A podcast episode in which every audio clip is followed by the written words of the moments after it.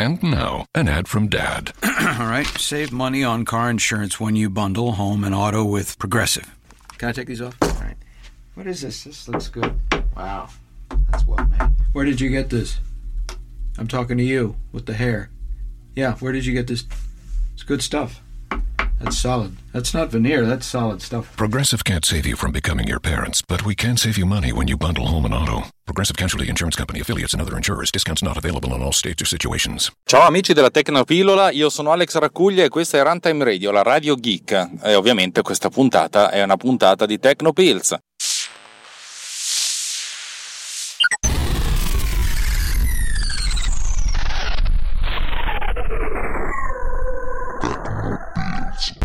Oggi voglio parlarvi di una cosa che ha a che vedere sia con lo spirito che con, uh, che con, le cose tecniche. E partiamo da un esempio, una cosa che ho fatto stamattina, che voi, quando voi sentirete questa cosa, probabilmente se siete parte del gruppo telegram.me slash technopillsriot, eh, ricorderete che questa cosa è accaduta dal vostro punto di vista due o tre settimane fa.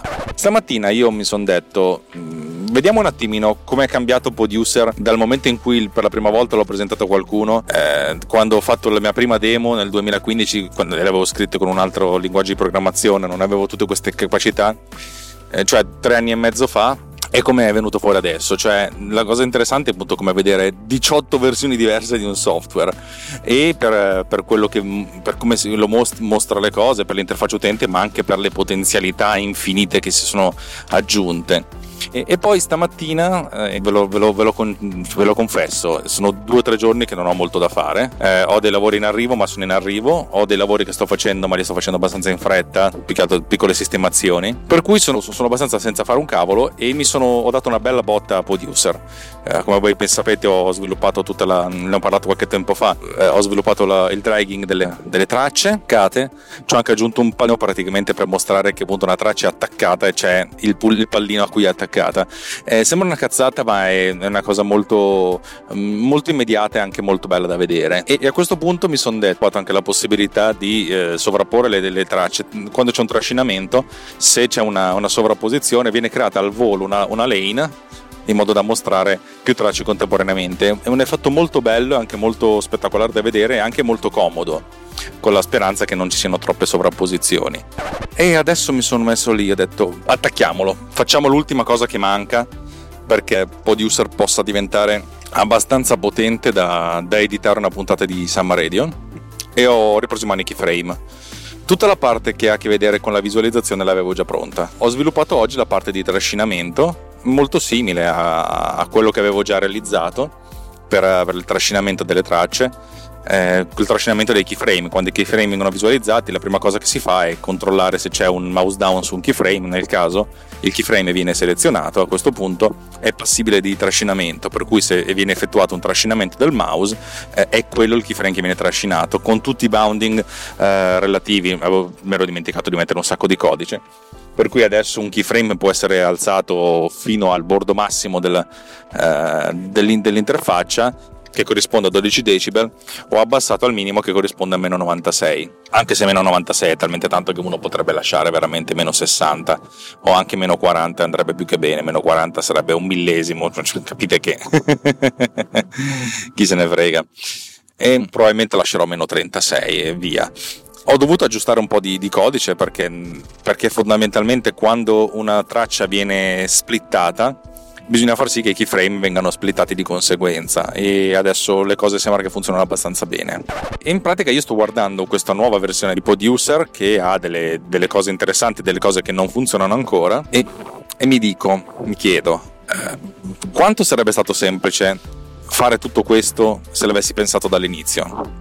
E qui ci portiamo a quello che è veramente il, il, il fulcro della puntata di oggi, quello che io chiamo cioè quello che viene chiamato il debito tecnico. In pratica cosa, cosa, significa? Il debito tecnico è, mettiamo caso che voi state affrontando un problema informatico e per risolverlo dovete scrivere un, un pezzo di un programma, una, una, procedura, una routine, una funzione, una routine, chiamiamola come si usava negli anni 80. Avete due opzioni.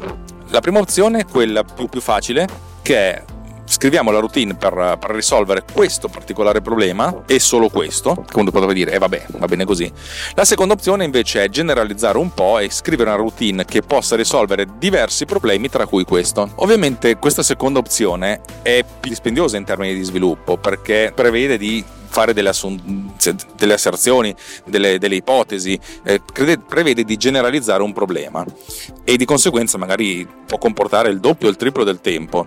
Però il grande vantaggio è che a lungo termine eh, si, la, la, la procedura può essere utilizzata per diversi, per diversi, scopi, per cui se l'avete sviluppato una volta, eh, il codice A è più leggibile, più intellegibile, B eh, riuscite a riutilizzarla più di una volta e magari utilizzarla per due o tre cose invece di scrivere due o tre eh, procedure diverse e così mh, sistemando il bug di una di queste li sistemate per tutti. Il debito tecnico consiste nel fregarsene del futuro e di pensare essenzialmente al presente, per cui significa abbiamo questo problema, risolviamolo, risolviamo solo questo senza pensare a quello quello che verrà dopo. E per come sono fatto io, tendenzialmente ogni volta che, che, ho un problema cerco di risolverlo nel modo più generale possibile, cercando di astrarre eh, del possibile, anche perché a volte l'astrazione non è tale per cui si, si, si crea un caso più generale da quello particolare che abbiamo, ma poi questo caso generale non è proprio quello generale, in realtà non serve più a niente, e mentre se avessimo generalizzato in un altro modo,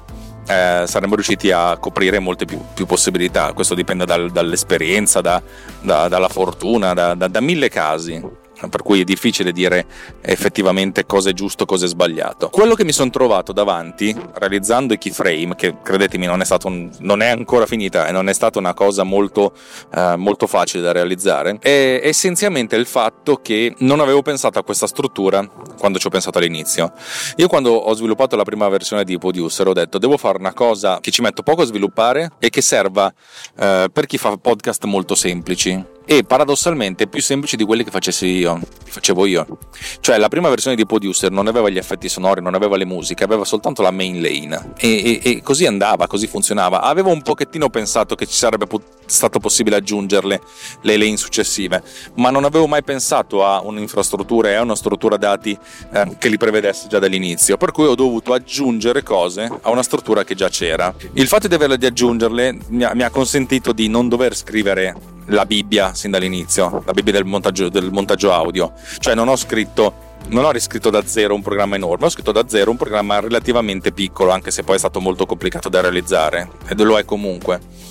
E ho aggiunto queste cose a posteriori. L'aggiunta delle cose a posteriori, però, fa sì di eh, continuare ad aggiungere cose a un'infrastruttura che sottostante non è così ottimizzata per queste cose. Non è sbagliato, eh? non, è, non, è, non, è, che funziona proprio male la, la mia infrastruttura, però eh, non è proprio così perfetta e così performante. E l'idea di ricominciare da zero è col cazzo di Buddha. L'idea di ricominciare da zero è col grandissimo cazzo di Orione, perché col cavolo che ricomincio. Ormai questa cosa è così e così rimarrà fino alla fine.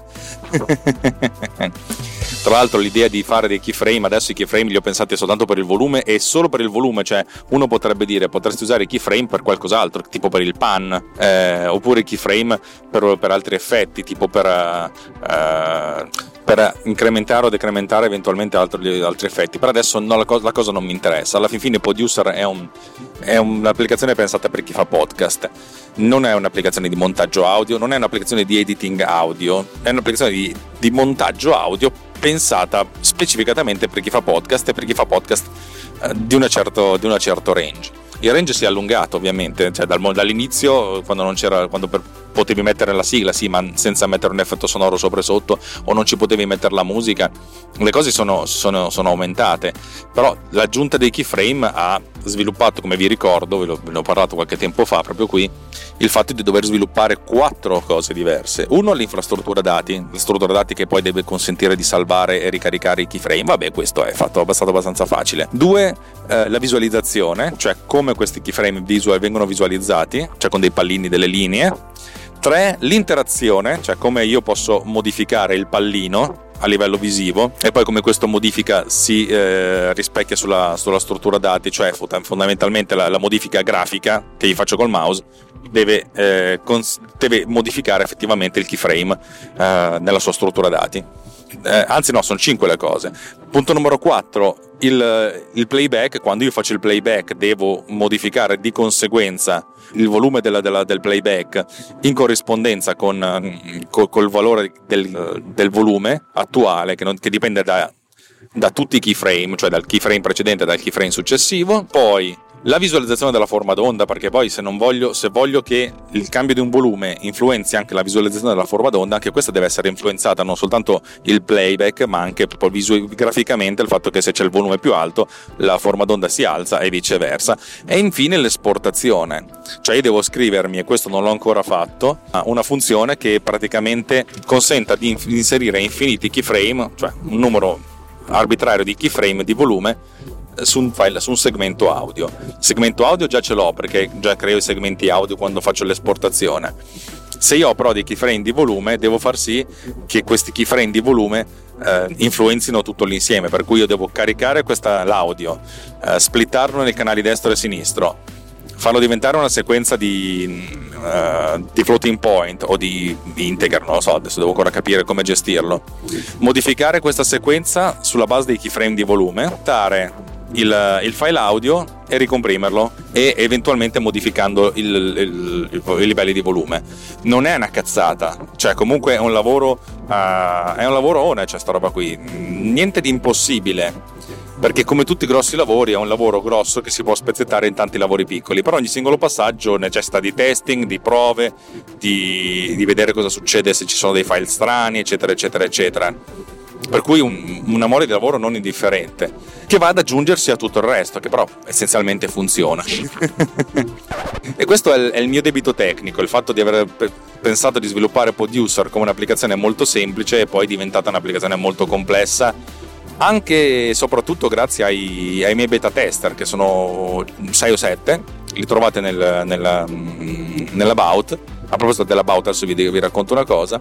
E ognuno di loro aveva delle esigenze diverse. Alcune esigenze ho detto no sta roba qui non, non mi interessa. E invece altre esigenze ho detto vabbè questa roba qui potrebbe essere una cosa utile una cosa figa anzi utile anche per me. Vabbè per cui stiamo lavorando per, per, voi. L'about, ho modificato l'about di tutte le mie applicazioni, cioè tutte le applicazioni a parte Pod, Poduser non avevo un about uh, sensato, cioè praticamente l'about di default che mostrava il copyright, la, la build number del, dell'applicazione e, e niente di più. Mi sono scritto una piccola procedura che chiama tira su una, una, una finestra, la, la, mostra e poi mostra un filmato, un filmato che è diverso per ogni singola applicazione e una serie di, di testi. In alto c'è la, la, versione e con la build number della, dell'applicazione. Build number è importantissimo perché come sapete si incrementa di, un, di, volta, di un'unità ogni volta che viene compilata e sotto invece una serie di testi che sono i, i, ringraziamenti a chi fa il beta testing, a chi fa il marketing, J, anche se ultimamente Jay latita, e ringraziamenti a tutto il codice che, che di open source che sto, che sto, utilizzando con le varie indicazioni delle varie licenze. E come animazione ci ho messo un video realizzato in, in After Effects, questo video è, mostra un'icona, l'icona dell'applicazione è molto grande, come se fosse fatta di tanti quadratini che si alzano e abbassano in maniera più o meno casuale e con la camera che ci gira attorno. Ha un loop di 10 secondi, eh, occupa circa 10 megabyte, per cui adesso ogni applicazione che viene scaricata occupa 10 megabyte in più, fa niente, così, così è se ci pare. E ho anche migliorato la, tutte la, la, le applicazioni, tutte le piccole parti dell'applicazione che, si, che scaricano gli aggiornamenti indicando a questo punto la, il fatto cosa sta scaricando e quanto sta andando veloce. Così se, se le cose si bloccano uno ha una sorta di feedback visivo che fa sempre comodo. E niente, questo è quello che ho realizzato negli ultimi quattro giorni. Cioè, per essere quattro giorni di lavoro sono quattro giorni belli, belli tosti. Detto questo c'è ancora un sacco di lavoro da fare, un bug ancora che devo capire sulla timeline, ma prima o poi lo scoprirò. la timeline è la mia croce e uno potrebbe dire sì ma cazzo un programma di montaggio è tutto timeline è vero eh, non è facile svilupparsi una timeline anche perché se uno guarda in giro il codice che, c'è su github eh, gente che ha realizzato delle cose non, in, non, necessariamente per Mac anche per iOS nessuno si è spinto a fare una cosa così. E se si sono spinti a fare una cosa così non hanno messo il codice su github giustamente hanno smadonnato troppo va bene direi che per questa puntata relativamente breve che però racconta il mio stato d'animo il mio stato d'animo è del, del, fatto che sto facendo una cosa eh, complessa e stamattina ho mi sono un pochettino vantato di questa roba qua. Più che altro, più che vantato, mi sono stupito di me stesso, del fatto di quanto avessi fatto e del fatto che comunque è un'applicazione che sviluppo da tre anni e otto mesi a, a oggi. Prima con un linguaggio di programmazione, poi ho abbandonato, adesso da un anno e mezzo con un altro linguaggio di programmazione, avendo ricominciato da zero. E, è, ed è un'applicazione grossa, cioè c'è, c'è veramente dentro tanto. E stamattina diciamo che ho fatto finta di essere un po' orgoglioso di me stesso, poi il mio consueto pessimismo e la, la mia autostima sotto le scarpe hanno ripreso il sopravvento e sono tornato a dire vabbè, lasciamo perdere. Detto questo, ringrazio tutti voi che mi ascoltate e vi invito a partecipare al nostro, al nostro gruppo di discussione multiplo che è telegram.me slash technopillsriot. Trovate il link nelle note dell'episodio e darci un po' di feedback. Vi dico sempre, datemi un feedback di qualsiasi tipo Potreste anche dirmi se è uno stronzo. Vabbè, non sarei molto contento, però almeno avrei, avrei un feedback. Niente, per il resto, se volete contribuire alla causa, sapete come si fa. Oggi non vi chiedo, oggi sono troppo depresso per chiedervi del denaro. per cui ci vediamo alla prossima e buona giornata. Ciao ciao.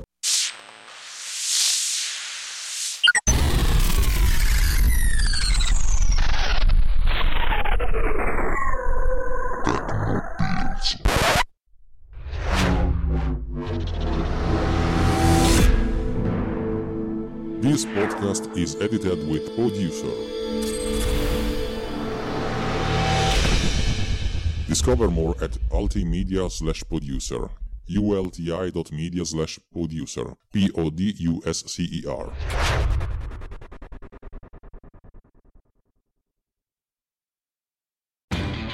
Lowe's knows you'll do spring right by saving on what you need to get your lawn and garden in shape.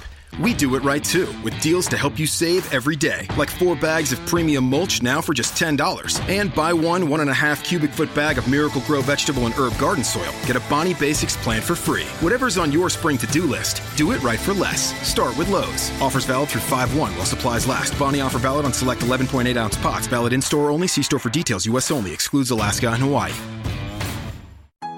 Some people see money as a goal, some see it as a pursuit. Others see it for the stuff it can buy. At Thrivent, we see it as a tool that can help you live a more fulfilling life. That's why we help millions of Christians be wise with money with advice, insurance, banking, investments, and generosity. If you'd like to join us, visit Thrivent.com. Thrivent, be wise with money.